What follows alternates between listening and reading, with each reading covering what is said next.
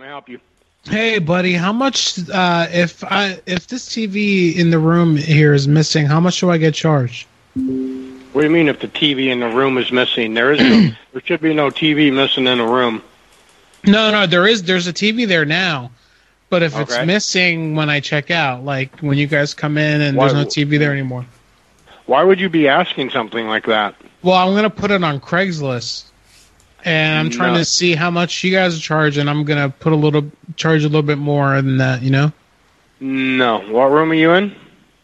Well, I don't want to tell you if you're gonna be like that. I want to No, know. how much I already I already know what room you're in. Well, here, here's the situation. We we don't just uh, replace it. We turn you into the cops, you know, and so we let the let the police handle it. They're the ones. But that I'm gonna track you pay down. for it, motherfucker. No, you're not going to pay for it because you're not taking it. Go buy your own TV. I already sold it. You're a dumbass. There's someone already. You're on the- you're not you're not even funny in the slightest. Ha ha ha.